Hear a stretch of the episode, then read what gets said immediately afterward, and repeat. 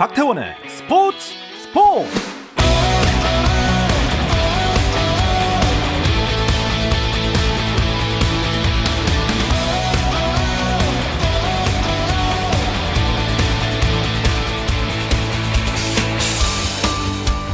스포츠가 있는 저녁 어떠신가요? 아나운서 박태원입니다. 금요일입니다. 금요일엔 국내 축구 이야기 나누고 있죠. 마침 오랜만에 있었던 벤투호의 A매치 일정도 끝이 났고 올림픽 축구 대표팀의 평가전도 있었습니다. 그래서 더욱 많은 이야기가 기다리고 있는 날입니다. 자, 오랜만에 정말 반가운 이야기 손님이 함께하는 금요일 밤 축구 이야기 축구장 가는 길 잠시 후 시작합니다.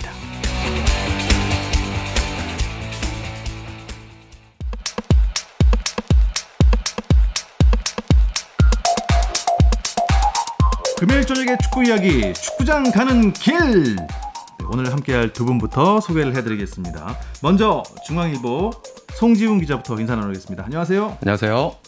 자 그리고 이분께서 오랜만에 스포츠 스포츠를 찾아주셨습니다. 한준희 KBS 축구 해설위원도 함께합니다. 안녕하세요. 네, 안녕하세요. 박수로 한번. 드디어 오셨네요, 우리. 오셨구나. 네, 네. 아, 우리 갓준희님이라고. 태연 아나운서 본. 지가 진짜 한, 한 1, 2년은 된 것 같아요. 아, 2년 넘었어요. 아, 2년 넘었어요? 넘었습니다. 예, 그동안 제가 딴 데 좀 갔다 왔거든요. 아, 그런가요? 네. 어, 어쨌든 스포츠 스포츠에서 박태원 아나운서를 본 게 마지막이었어요. 네. 그리고 여기를 떠났다가 아, 다시 돌아왔습니다. 계속 한게 아니었어? 예, 어, 이 중간에 금시초문이었습니다. 두 분 다 나갔다 들어오셨고 저만 여기 계속 있었네요. 계속 터줏대감이 네, 되셨네요. 기다리느라 힘들었습니다. 네. 아, 근데 정말 스포츠 스포츠 청취자들이 이야 우리 한준희 위원의 목소리를 이렇게 라디오로 듣게 되다니 진짜 반가워하실 것 같습니다. 어쨌든 오늘은요 A 매치 기간 동안 있었던 우리 대표팀 경기들 중심으로 이야기를 나눠보겠습니다. 일단 벤투호는 카타르 월드컵 최종 예선에 아주 어렵지 않게 진출을 하게 됐네요. 어, 당연한 결과죠. 네, 저는 매우 당연한 결과라고 생각하고요. 예. 어, 최종 예선이 결국 문제지 우리가 2차 예선을 근심해서는 안 되는 팀이고요. 음. 우리가 예전에 뭐 많은 문제가 어, 불거졌던 슈틀리케호만 하더라도 2차 예선을 사실 이번 벤투어보다도 더 쉽게 통과했던 바도 있거든요. 그래서 네. 2차 예선에서 우리가 긴장한다는 것은 말이 안 되는 거기 때문에 게다가 지금 코로나 사태로 인해서 결국 우리 홈에서 또 마지막 라운드들이 다 펼쳐지지 않았습니까? 맞습니다. 네, 이 상황에서는 뭐 당연한 귀결이라고 해야 될 것 같습니다. 근데 레바논전이 그나마 조금 까다로울 거라고 예상을 했는데 어 잘했어요. 근데 뭐 그 전에 너무 잘해놔서 편하게 해서 그런 걸까요? 뭐 레바논이 결국은 우리하고 같이 최종 예선까지 진출을 했으니까 이 팀이 만만한 팀이 아니었다라는 건 결과적으로 입증이 된 거기도 한데 뭐 말씀하신 대로 다행스럽게도 우리가 이미 그두 두 경기 앞서 있었던 열 경기들을 다 잘했기 때문에 뭐 레바논과에 대한 어떤 그런 부담감은 좀 지우고 뛸 수 있었던 그런 경기였는데 사실 우리가 레바논하고 경기를 한다 하면 미리 다 예상되는 패턴들이 있잖아요. 뭐 밀집 수비라든지 네. 침대 축구라든지 네. 이런 것들 다 어느 정도는 알고 경기에 들어갔는데 그걸 감안한다면 이 레바논과의 경기는 좀 살짝 아쉬운 부분들이 좀 나왔다는 거 그리고 앞에서 한준희 의원이 강조를 하셨지만 사실 우리의 진짜 목표는 최종 예선이기 때문에 네. 2차 예선에서 나왔던 이런 작은 문제점들이 최종 예선에서는 크게 불거질 수 있어요. 그런 부분에 대한 좀 대비가 필요해 보이는 경기이기도 했다. 이렇게 봤습니다. 그러면 한준희 위원께서는 이번 뭐 세 번의 경기 점수를 네. 주신다면 100점 어, 만점에 저는 여기서 제가 송지훈 기자하고 똑같이 가지 않는 게 재미있지 않습니까? 저는 100점. 100점. 네, 100점 만점에 100점. 어, 오. 그러니까 별로 아쉬울 게 없었다. 아쉬울 게 없는 아, 경기였다. 특히 이제 우리가 레바논과 마지막 경기를 물론 이제 홈에서 깔끔하게 이기는 거를 목표로 하기는 했지만 사실은 우리가 투르크메니스탄 스리랑카전까지 했을 때 이미 최종 예선이 우리가 확정이 됐었어요. 맞습니다. 어, 네, 그러니까 레바논전을 설사 우리가 뭐 대패를 한다 할지라도 우리가 조, 설사 조 2위가 되더라도 다른 조의 2위들이 우리의 승점을 넘지 못하는 팀이 일정 수가 있을 경우에는 네. 우리가 뭐 뭐로 가든 어떻게 되든 우리가 최종 예선에 가는 게 이미 스리랑카전에서 확정이 돼 있었기 때문에 사실상 음, 저는 뭐 이런 경우에는 그냥 점수 잘 줍니다. 아, 왜냐하면 예를 들어 어, 새벽에 프랑스와 독일의 유로 경기가 있었잖아요. 프랑스가 독일보다는 액면가 전력에서 훨씬 순위가 높은 우승 후보라고 볼 수가 있거든요. 물론 맞습니다. 독일도 우승 후보지만 프랑스는 1순위 우승 후보입니다. 그런데 프랑스가 독일의 자책골로 1대 0으로 이겼죠. 그런데 그러면은 프랑스의 점수를 낮게 줘야 될까요? 아닙니다. 저는 이 소기의 목표를 충분히 달성했으면 그런 경기는 그냥 프랑스도 100점 줘도 된다. 우리도 마찬가지로 투르크메니스탄, 스리랑카, 레바논 어뭐 3승하고 끝났으면 여기까지는 그냥 아. 이번 세 경기만 국한한다면 저는 100점 줘도 된다고 생각합니다. 예, 순전히 예능 때문에 반대로 가신다고 했으니까 정지훈 기자는 그래도 뭔가 아까부터 계속 좀 아쉬운 것 같아요. 우리 대표팀 이거 여기에다가 점수를 조금 더 주고 싶지만 못 줬다. 아우 저는 그럼 저는 많이 깎아야죠. 저는 78점. 그러니까 보통 80점 이상이면 그냥 잘했다라고 보는데 예. 잘했다라고 그냥 딱 짚고 넘어가기에는 한 2% 부족했으니까 78점 정도 주고 싶고요. 그 78점 정도 되는 경기를 이제 앞으로 남은 기간 동안에 이제 점수를 좀 끌어올리는 게 과제가 될 것 같고 글쎄요. 앞에서 제가 그 사실 그 한준희 의원 말씀하신 거에 매우 공감하는 게 우리가 옛날에 슈- 슈틸리케 감독도 우리가 가틸레케라고 불렀던 시절이 있었잖아요. 그 시절에 2차에서는 8경기 전승에 무실점이었단 말이죠. 물론 그거하고 뭐 직접적으로 비교하는 건 좀 문제가 되지만 이번에는 그래도 우리가 아 이런 부분을 고쳐야 되겠구나라는 점들이 조금씩 보였기 때문에 그 점에서 저는 좀 점수를 감점을 시켰습니다. 자, 정확히 감점은 어디서 된 겁니까? 일단은 수비라고 봐야겠죠. 수비. 네. 공격은 뭐 아유 네. 손흥민, 황의조 이렇게 나오는 이런 레벨에서는 아시아에서는 사실 이 조합을 막기 쉬운 나라가 있을까요? 아마 어떤 나라가 붙어도 손흥민과 황의조 조합이면 걱정이 될 것 같아요. 그러니까 최종 예선에서 우리가 공격은 어느 정도는 기본 이상은 할 것 같은데 수비에서 좀 앞으로 이제 좀 이야기가 뒤로도 좀 나오겠지만 지금 우리 김민재 선수와 김영건 선수 중심으로 수비 라인이 짜여 있는데 이 두 선수 중에 한 명이 빠졌을 경우 둘이 같이 호흡을 맞출 때는 괜찮지만 한 명이라도 빠졌을 경우에 뭔가 삐걱대는 모습들이 조금씩 있기 때문에 이런 부분들에 대한 개선이 좀 필요해 보입니다. 근데 벤투 감독이 워낙 네. 좀 선수 기용에 있어서 좀 보수적이다라는 평가를 받잖아요. 어, 지금 2차 예선에서는 뭐 전혀 다른 선수들이 나와서 띄워줬는데 그래도 본진은 아니라는 생각을 하고 있겠죠, 벤투는? 어, 제 생각에는 제가 아까 100점 뭐, 어, 그냥 던졌는데 아주 뭐 장난으로 던진 건 아니죠, 제가. 아, 제가 100점을 준 이유 중에 하나는 네. 바로 지금 박태원 아나운서 말씀하신 그, 어, 벤투 감독의 약간 그 보수성. 뽑은 선수 계속 뽑고 교체 패턴도 굉장히 단순하고 네. 어, 지금쯤은 좀 이런 식으로 변화를 줬으면 좋겠는데 끝끝내 안 주고 뭐 이런 경기들이 여태까지 굉장히 많았는데 네. 이번 그래도 2차 예선 요 마무리 세 경기에서는 벤투 감독이 제 생각에는 어 좀 변했나? 오. 약간이라도 어 변했나? 이런 느낌을 받을 정도로 벤투 감독이 조금은 그래도 여태까지의 물론 자신에게 대한 어떤 비판도 약간 의식을 했는지 모르겠습니다만 조금 변한 모습이 있었어요. 그러니까 일단 선수 선발에서부터 뭐 송민규라든가 정상빈이라든가 이기재, 강상우 어, 어떻게 보면 K리그 팬들이 왜 저 선수들을 어, 빨리 안 뽑느냐라고. 외쳤던 그 선수들을 대부분 다 뽑았거든요. 어, 선수를 그렇게 뽑는 거에 그치지 않고 경기에서의 어떤 용병술이나 순간순간 변화를 주는 것도 예전보다는 조금 유연해졌다는 것을 요번에 느낄 수 있었어요. 제가 한일전 그 참패했을 때까지만 해도 상당히 저도 많은 비판을 했었는데 아, 특히 예. 그 한일전 내용 면에서 그런데 어, 요번 세 경기는 벤투 감독의 약간 그 전향적인 모습을 조금 우리가 볼 수 있었다는 점에 있어서는 저는 어 이런 부분은 또 평가할 건 평가해 줘야 된다라고 생각을 합니다. 예. 그래서 그 수비 문제에 있어서도 사실은 좀 아쉬움은 있어요 분명히 왜냐하면 우리가 그 센터백 조합뿐만 아니라 사실 풀백들이 이번에 숫자는 많았지만 사실 공격이라든가 수비라든가 조금씩 조금씩 풀백들도 조금 어, 미진한 모습들이 나왔었기 때문에 뭐 수비는 사실 엄밀히 말하면 100점 주기는 어렵다고 저도 생각을 하는데 네. 그럼에도 불구하고 전체적으로 선수단이 다양해졌고 용병술도 좀 다양해졌고 교체 패턴도 예전보다는 조금 더 효율적인 모습이 있어서 저는 그래도 긍정적으로 좀 마무리하고 싶습니다. 네. 그렇다면 그 확실합니까? 우리 벤투호가 달라졌어요?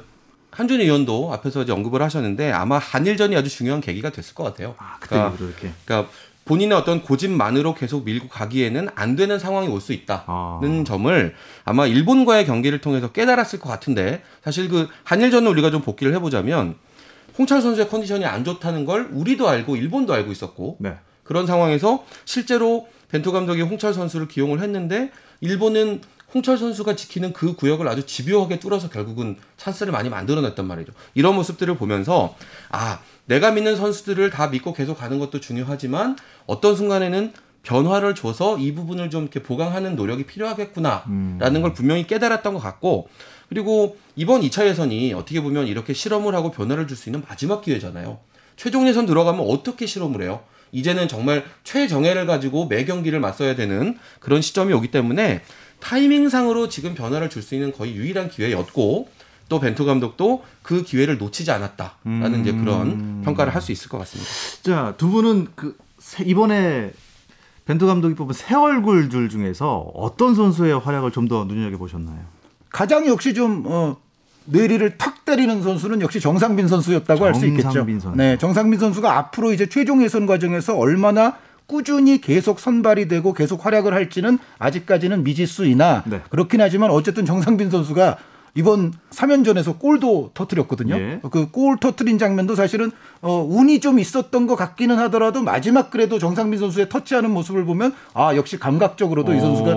어, 꽤 좋은 선수다라는 걸 알 수 있었고 또 어, 이런 기회에 뽑혀 나왔는데 골까지 터트렸기 때문에 저는 정상빈 선수의 어떤 심리적인 자신감 배양에도 이번 그 어, 대표 선발이 굉장히 큰 앞으로 도움이 될 거라고 생각을 해요. 그래서 어, 제가 가장 주목하는 선수는 역시 정상빈 어, 선수였습니다. 네. 뭐 투지와 또 멘탈까지 갖췄는데 스킬은 어떻게 보십니까? 아 스킬 좋죠. 좋습니까? 네, 정상빈 선수에게 많은 K리그 팬분들이 K리그 음바페가 나타났어요. 뭐 이렇게 그 정도로. 이야기하는 것도 기본 스킬이 안 되면은 음바페가 될 수 없죠. 어. 물론 저돌성, 스피드, 뭐 킥 능력 이런 것도 이제 수반이 돼야 되지만 네. 기본적으로 스킬 자체도 있기 때문에 또 팬분들이 그렇게 불러주시는 거죠. 예, 정상빈이 이미 나와버렸습니다. 어떡합니까, 송진 기자? 어, 근데 정말 이 의견에 대해서는 이의를 달 수가 없어요. 그러니까 정상빈 선수가 너무 뛰어났고 사실 이계재 선수나 뭐 강상호 선수 또 송민규 선수는 우리가 아 이런 모습을 이 친구들을 기용하면 보여주겠지라고 했던 그 모습을 제대로 잘 구현한 케이스라면 네. 정상빈이라는 선수는 프로에서도 지금 신인급이고 대표팀에서도 막내였고 A매치 데뷔하는 이런 무대였는데 아 이 친구 봐라 이렇게 배짱 넘치고 이렇게 겁을 안 그러니까요. 먹어 긴장하는 모습이 하나도 없어 이런 모습을 저도 정말 놀래가면서 봤던 그런 기억이 나고요. 그래서 야 이 정상빈이라는 선수 정말 잘 키우면 이 한국 축구에 아주 큰 토대가 되겠다라는 그런 느낌 강하게 받아서 이건 뭐 제가 어떻게 이견을 달 수가 없을 것 같습니다. 저도 정상빈입니다. 그런데 이제 신인급도 아니고 너무 당연한 선수이기는 하지만 요 얘기는 한 말씀 드리고 예, 예. 싶습니다. 그 손흥민 선수가 골 넣고 나서 지금 모든 지구촌 축구 팬들이 크리스천 에릭센 선수를 지금 다 맞습니다. 응원하고 있지 않습니까? 네, 23 세레모니. 네, 손흥민 선수의 그 2, 3 세레모니 예, 그리고 크리스 stay strong I love you 그거야말로 어, 정말 또 어, 저희의 뇌리와 심금까지 울리는 예, 그러한 어. 세레모니였다고 볼 수가 이 있겠습니다. 스포츠 정신이 뭔지를 또 몸소 또 형님께서 보여주신 것 같습니다. 자, 어떤 팀들이 최종 예선에 올라왔는지도 참 궁금한데요. 어, 베트남도 최종 예선 진출했죠? 베트남에 이 박항서 감독이 부임한 이후로 정말 가파르게 성장하는 그런 모습들이 어떻게 보면 우리가 2002 월드컵을 통해서 좀 도약했던 그런 모습들을 좀 다시 보는 것 같기도 하고 여러모로 좀 관심이 가는데 이번에 베트남 축구 역사를 통틀어서 최초로 최종 예선에 진출했습니다. 또 하나의 역사를 만들어낸 거죠. 그러니까 그 아시아 무대에서 이렇게 월드컵 뭐 본선까지 나가는 건 사실 지금 베트남 입장에서는 너무 먼 이야기고 네. 최종 예선에서 아시아의 강자들과 겨뤄볼 수 있는 이런 기회를 얻었다. 음. 이거 자체만으로도 앞으로 베트남 축구가 또 한번 발전할 수 있는 어떤 뿌리가 되지 않을까 그런 기대감이 생깁니다. 근데 박항서 감독은 정말 기록의 사나이예요. 그러니까 처음에 딱 도착했을 때부터 뭐 AFC 이제 연령별 그 선수권 있었잖아요. 그거 다음에 또 자카르타 팔렘방 아시안 게임 있었죠. 맞네요. 뭐 스즈키컵 있었죠. 동남아시안 게임 있었죠. 이런 대회들에서 베트남 축구사에 모두 기록적인 금자탑을 세웠거든요. 그러다가 이번에 A 대표팀 월드컵 지역 예선 최종까지 올려놨어요. 어 이거는 베트남 축구 역사에 박항서 감독은 거의 베트남 축구 역사가 이만큼 이제 책이 있으면 네. 한 1권부터 10권까지 있으면 거의 한 1권부터 7권까지는 박항서 그 정도. 아니, 기록이 아닐까. 진짜 네. 궁금한 게 도대체 박항서 감독이 무슨 마법을 부려갖고 베트남이 그렇게 된 거예요? 어, 일단 박항서 감독이 선수들에 대한 어떤 장단점 파악 그리고 어떤 형태의 효율적인 전술을 펼쳤을 때 팀의 능력을 극대화시킬 수 있다는 거를 굉장히 잘 아는 것 같아요. 물론 그거는 어떻게 보면 약간 히딩크 감독이 또 우리 2002년 성공시킨 스토리 있지 맞습니다, 않습니까? 맞습니다. 박항서 네. 감독이 누구보다도 히딩크 감독과 함께 그것을 이뤄냈던 업적을 가진 사람이잖아요. 그래서 어 뭔가 상대적으로 약간 열세인 것처럼 보여도 이 팀이 갖고 있는 능력을 120% 발휘할 수 있게 만들고 상대가 잘하는 것을 또 못하게 하고 이런 스타일의 토너먼트 경기 같은 걸 치르는 데 있어서 박항서 감독이 상당히 재주가 있다는 생각이 듭니다. 그리고 뭐 항상 많이 나왔지만 이른바 박항서 리더십이라고 있잖아요. 그 베트남 선수들에게 정말 그 따뜻한 아버지 아버지와 같은. 같은 네. 이제 그런 것이 또 베트남의 전력을 더 높이는 원인도 되겠죠. 사실 박항서 감독 핫라인 하면은 또 송지훈 기자인데 박항서 감독이 이제 월드컵 2차 예선 치르는 동안 또 여러 가지 일이 많았잖아요. 여러 가지 일이 많았지만 이제 그 중에 하나 대표적인 게 바로 사퇴설이 되겠죠. 예. 네, 우리 그 아랍에미리트와의 이제 2차 예선 최종전 앞두고 예. 기자회견을 하면서 베트남이 최종 예선까지 올라가면 내 역할은 여기까지다. 오. 이 얘기를 했어요. 그러니까 말만 듣고 보면 어 그만두나? 그만두나? 네, 다른 팀으로 가나? 이런 생각이 들 만한데 또 공교롭게도 박항서 감독의 계약 기간이 내년 1월까지예요. 아. 이제 한 6개월, 7개월 정도 남아 있는 이런 시점이다 보니까 어머나 진짜 가나 봐. 약간 이런 느낌으로 기사가 국내에서 먼저 나오고 이걸 또 베트남 언론이 받았으면서 잠깐 동안이지만 이제 박항서 감독님 안녕 약간 이런 분위기가 만들어졌었죠. 현지에서. 근데 사실 이거는 그 저는 이제 뭐 박항서 감독님하고도 자주 이야기하고 예, 뭐 위원님도 마찬가지실 텐데 이분이 참 아니에요. 그- 저는 저 어, 전화번호 몰라요. 나, 나좀 찍어주세요.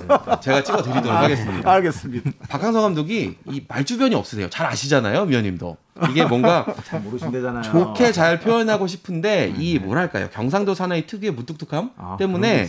뭔가 이렇게 그 단어 선택에 약간 좀 이렇게 헷갈리실 때가 있어요. 그러니까 나중에 제가 박한성 감독님께 직접 얘기를 들은 거는 이제 베트남 축구가 동남아를 뛰어넘어서 음. 탈동남아를 하기 위해서는 네. 반드시 월드컵 최종 예선까지 가야 되고 네. 거기서 좋은 경험을 얻을 수 있는 기회를 얻어야 되고 그게 바로 내가 해야 될 역할이다. 이 얘기를 하시고 싶었는데 아 그런 의미에서의 여기까지. 예, 여기까지 내가 네. 해줘야 된다는 그 얘기를 하고 싶었던 건데 기자들은 여기서 그만두겠다 그렇죠. 여기까지가 끝인가 뭐로 이제 알아들으신 거예요. 그래서 그 부분을 좀 많이 고민을 하셨는데 다행히 나중에 그 본선 진출 확정되고 나서 한국 미디어와 따로 인터뷰하면서 이 부분을 좀 명쾌하게 예. 네, 다 설명을 하셨습니다. 근데 그게 이제 1월까지 계약이라고 지금 말씀하셨잖아요. 네. 근데 월드컵 최종 예선이 뭐 코로나 변수나 이런 사태가 없으면 3월 말까지 하거든요. 내년 아. 3월 말까지, 9월 초부터, 예. 올해 9월 초부터. 그러니까 1월에 계약 기간, 기간 끝나면 안 되실 것 같은데요. 그렇죠. 예. 그렇기 아니, 때문에라도- 네, 그렇기 때문에라도 지금 협상은 해야 되는데 그 베트남 축구 협회 쪽하고 이제 일정을 조율을 하는 그 과정에서 좀 얘기를 들어보면 본격적인 얘기는 가을쯤부터 나누기로 했다. 그래서 지금 아직은 그 얘기는 하지 말자는 분위기래요. 그래서 아직까지는 그 얘기를 꺼낼 때가 아닌데 예, 갑자기 이런 논란이 좀 불거졌었던 해프닝으로 마무리가 됐지만 박항서 감독 입장에서는 좀 당황스러웠던 상황이 됐습니다. 그 최종 예선에서 대한민국이랑 같은 조 하는 거는 원치 않으시죠? 절대로 만나면 안 되죠라고 얘기하셨어요. 네. 아, 아유 우리 랭킹 차이가 얼만데 딱이 얘기를 하시더라고요. 네. 자 일단 대한민국도 올랐고 베트남도 올랐는데 최종 예선에 또 어떤 나라가 진출했습니까? 아, 최종 예선 제가 뽑아왔습니다. 아, 예, 예, 제가 알려주시죠. 그 준비를 많이 나이를 이제 한 살두살 계속 먹다 보니까 이 암기력으로 줄줄줄줄줄 하는 게 소- 속도가 좀 느려졌어요. 그래서 적어 왔는데 일단 1포트에 일본과 이란이 있고요. 2포트 대한민국 호주, 3포트 사우디아라비아 이라크, 4포트 아랍에미리트 중국, 5포트 시리아 오만, 6포트 베트남과 레바논입니다. 이 얘기는 뭐냐면 우리는 일단 호주와는 절대로 같은 조가 될 수 없습니다. 어, 우리와 호주는 포트가 같기 때문에 항아리가 같기 때문에 아. 예, 거기서 이제 예, 하나씩 끄집어내서 이제 아, 양조에 예. 팀을 않습니까? 만드는 거죠. 호주와는 우리는 같은 조가 될 수 없고 나머지 팀들과는 다 만날 수 있다. 다 만날 수 네, 있군요. 그 얘기는 이제 특히 1포트 같은 경우에 우리가 일본이랑 같은 조가 될 수도 있고 이란이랑 같은 조가 될 수도 있고 어 그러면 이제 보통 그런 거 많이 물어보세요.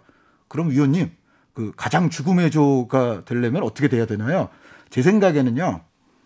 그 미리 말씀을 드리자면 아무래도 중동을 많이 가게 되는 게 우리로서는 가장 안 좋을 것 아, 같아요. 그렇죠. 네, 그래서 네, 네. 만약에 대한민국이 있고 이란, 이란, 사우디아라비아, 사우디, 아랍에미리트, 아랍에미리트, 시리아, 시리아. 그리고 또 만났네 해가지고 레바논까지 되면 제 생각에는 이거는 일단 전력 뭐 그런 걸 떠나서 우리로서는 굉장히 어떤 피곤함의 암담함이 계속 아. 밀려오는 예, 그럴 가능성이 좀매 높고 경기가 침대 축구겠죠. 서로 다양한 침대.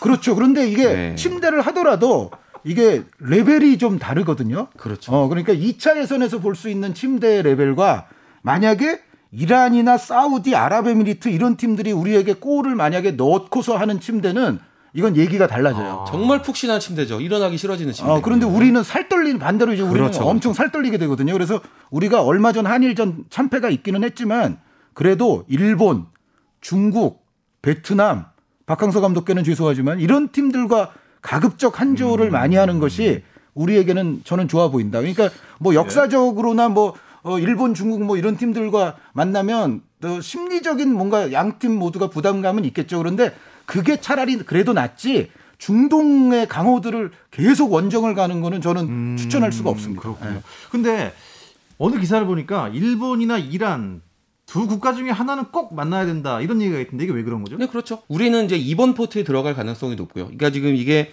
그 피파 랭킹이 기준이 되는 시점이 이달 말에 발표되는 6월 랭킹이에요. 네. 그런데 지금 이미 최종 예선에 올라간 이 나라들이 대부분 다 승리를 거두면서 왔기 때문에 랭킹이 변동될 가능성이 거의 없습니다. 그리고 변동이 되더라도 뭐 7등, 8등 이렇게 왔다 갔다 하진 않을 거예요. 1, 2등 왔다 갔다 하지. 네. 그러니까 우리가 정말 아무리 랭킹 포인트가 높아져도 지금 이란을 뛰어넘긴 현실적으로 어렵기 때문에 1번 포트에는 이란과 일본이 들어가 있게 되고 네. 그럼 우리가 2번 포트에 있다면 이 두 팀 중에 한 팀은 반드시 만나게 되는 상황일 수밖에 없는 거죠. 만나야 되는 상황이구나. 그렇습니다. 둘 중 한 나라를 만나야 된다면 어떤 나라? 아우 저도 일본이에요. 일본이에요. 그러니까 얼마 전 한일전 결과와는 상관없이 봤어? 그때는 네. 또 우리가 베스트 전력도 아니었기 때문에 이제 우리가 베스트 전력으로 나간다면 그냥 가까운 데 오가면서 하는 게 제일 낫습니다. 좋습니다. 자 월드컵 최종 예선 뭐 이왕이면 일본과 만났으면 좋겠어요. 아 벤투호는 뭐 이렇게 6월 A 매치에서 최종 예선 행을 확정 졌는데 올림픽 대표팀이 또 가나와의 평가전을 두 번 치렀는데 어떻게 보셨어요? 어, 올림픽 대표팀의 평가전은 사실 또 김학봉 감독이 최근에 선수들에게 체력 훈련을 좀 많이 시켰어요. 그런데 체력 훈련을 많이 시킨 과정에서 이렇게 평가전을 중도에 막 하게 되면 사실은 선수들 몸이 좀 무겁습니다. 그래서 전체적으로 뭐 팀 컨디션이 그렇게 좋아 보이지는 않았던 게 사실이었고요. 어, 다만 그런데 이 평가전의 아주 일차적인 목표는 무슨 뭐 경기를 뭐 몇 대 몇으로 이기고 이거보다도 사실은 개별 개별 이제 정말 선수를 뽑아야 되는 단계에 이르렀기 때문에 네. 필요한 선수가 누구고 폼이 좋고 나쁘고 이런 선수들을 진짜 이른바 옥석 가리기를 해야 되는 그런 평가전이었어요. 그래서 어떤 스코어라든가 어떤 내용 결과 이런 거보다도 김학봉 감독은 지금 우리 팀에게 필요한 선수가 누구고 아쉽지만 못 뽑지 뽑지 가도 못할 돼. 선수가 누구고 이거를 아마 최종적으로 김학봉 감독 입장에서 판별하는 그런 두 차례 경기였다는 생각입니다. 이강인 선수가 화제 인물인데 어떻게 도쿄 갈 것 같습니까? 저는 갈 거라고 보고요. 네, 이강인 선수 같은 경우는 아직 뭐 나이가 좀 상대적으로 어리기도 하고 뭐 그런 또 이 선수들하고 발을 맞춰본 경험이 많지도 않고 이런 좀 약점이 있긴 한데 그래도 일단 슈팅의 정확성 그리고 주변 선수에게 패스를 뿌려주는 이 능력에서 네. 이 선수만큼 할 수 있는 그런 다른 자원이 많이 뛰어줄 선수들은 많은데 이렇게 뿌려줄 선수는 그렇게 많지 않다는 점에서 보면 한 자리가 있지 않을까. 예, 저는 그렇게 예상해 봅니다. 예. 이강인 선수를 포함해서 또 어떤 선수들이 김학봉 감독의 눈에 들까요? 저는 16명은 일단 그림에 정해졌어요. 어, 그렇습니까? 자, 16명. 송범근 그리고 안준수, 안찬기 골키퍼가 있는데 안준수 선수가 조금 유리할 것 같고요. 자, 송범근, 안준수, 김진야, 이유현, 김민재, 정태욱, 이상민, 강상우. 그리고 김동현, 원두재, 이강인, 이동경, 정승원. 황의조, 이동준, 송민규. 여기까지 하면 제가 지금 16명을 얘기했어요. 예. 심지어 황의조, 김민재, 강상우, 와일드카드 제가 와일드카드까지. 생각하는 후보까지 얘기했고 그 16명인데 이제 나머지 두 명이 어디서 결정이 되냐면 정우영 혹은 엄원상 혹은 김대원 혹은 김진규 이 네 명 가운데 두 명이 선택이 될 겁니다. 정말 사적인 개인적인 예상입니다. 예. 네, 6월 30일 돼야 나옵니다. 예, 네. 6월 30일 날 딱 발표될 18명. 송지훈 기자도 뭐 비슷하십니까? 거의 대동소이하고요. 그러니까 저는 와일드 카드를 지금 누굴 뽑아야 되냐의 고민만 좀 남아 있다고 보는데 황의조 선수는 확정적인 것 같아요. 왜냐하면 지금 오세훈 선수와 조규성 선수가 지금 명단에 없죠. 이 얘기는 그 이 두 선수가 빠지더라도 최전방에 세울 확실한 카드가 있다는 얘기고 무조건 황의조 선수를 볼 수밖에 없는 거예요. 수비수는 지금 김민재 선수를 이제 협회에서도 그렇고 김학봉 감독도 생각하는데 제가 듣기로는 베이징에서 좀 약간 좀 부정적이다라는 얘기가 있어서 그 부분이 해결돼야 되는 게 일단 선결 과제 하나. 그러나 김민재 선수는 저도 좀 왔으면 좋겠고 오게 될 것 같고요. 나머지 한 자리가 이제 그 미드필더냐 아니면 강상우 선수냐인데 김학봉 감독도 지금 이걸 좀 상당히 많이 고민하고 있는 것 같고. 근데 제가 그 미드필더 두 명은 권창훈 그리고 손준호 지금 이미 뭐 언론에도 많이 나왔던 이런 선수들이죠. 아마 중앙에서 뭔가 이제 구심점 역할을 해줘야 될 선수가 필요하다면 그 두 명 중에서 찾을 것이고 정말 전력 보강상에서 봤을 때 지금 측면의 수비에 문제가 많다고 하니까 그런 정말 전력 보강의 문제라면 강상우 선수를 뽑는 게 맞다고 보는데요. 그 사이에서 김학봉 감독이 좀 마지막 고민을 하게 되지 않을까. 나머지는 대부분 저는 뭐 위원님 의견에 동의하고 있습니다. 근데 저는 이제 강상우 선수 쪽으로 많이 기우는 이유가 미드필더들은 제가 아까 마지막에 뭐라고 그랬냐면 16명은 제가 봤을 때 이렇게 될 것 같고 나머지 두 자리가 정우영, 엄원상, 김대원, 김진규 중에서 결정될 것 같다. 이 말씀은 뭐냐면 김진규 선수 같은 경우는 약간 공격형 중앙 미드필더고요. 정우영, 엄원상, 김대원 선수는 이제 측면 공격 그렇죠. 어, 자원이라고 볼 수 있죠. 뭐 미드필더라고도 볼 수 있고 뭐 윙 포워드라고도 볼 수 있습니다만 전체적으로 우리 이번 이 연령에 해당하는 대표팀이 일단 미드필드나 그 위쪽이나 이쪽은 사실은 좀 포화 상태예요. 그래서 좀 아쉽게도 권창훈 선수나 손준호 선수에게 기회가 돌아갈 가능성은 그만큼 낮고 어, 역시 송지훈 기자 말씀대로 측면 수비의 멀티맨으로서 뭔가 베테랑급 플레이를 할 수 있는 강상우 선수가 좀 더 유리하지 않느냐. 저 지금 올림픽 그 기술위원회에 나와 있는 것 같습니다. 저 지금 기술위원입니다. 네. 기술위원이 아, 참, 너무 재밌습니다. 시간 가는 줄 모르겠고 밤새 해도 끝나지 않을 것 같습니다. 시간이 야속할 뿐입니다. 금요일 저녁 축구 이야기 축구장 가는 길은 아쉽지만 마무리하겠습니다. 한준희 KBS 축구 해설위원 그리고 중앙일보 송지훈 기자 두 분 고맙습니다. 감사합니다. 감사합니다. 주말 스포츠 스포츠는 9시 20분부터 함께 하실 수 있고요. 저는 월요일 저녁 8시 30분에 다시 찾아오겠습니다. 박태원의 스포츠 Paul.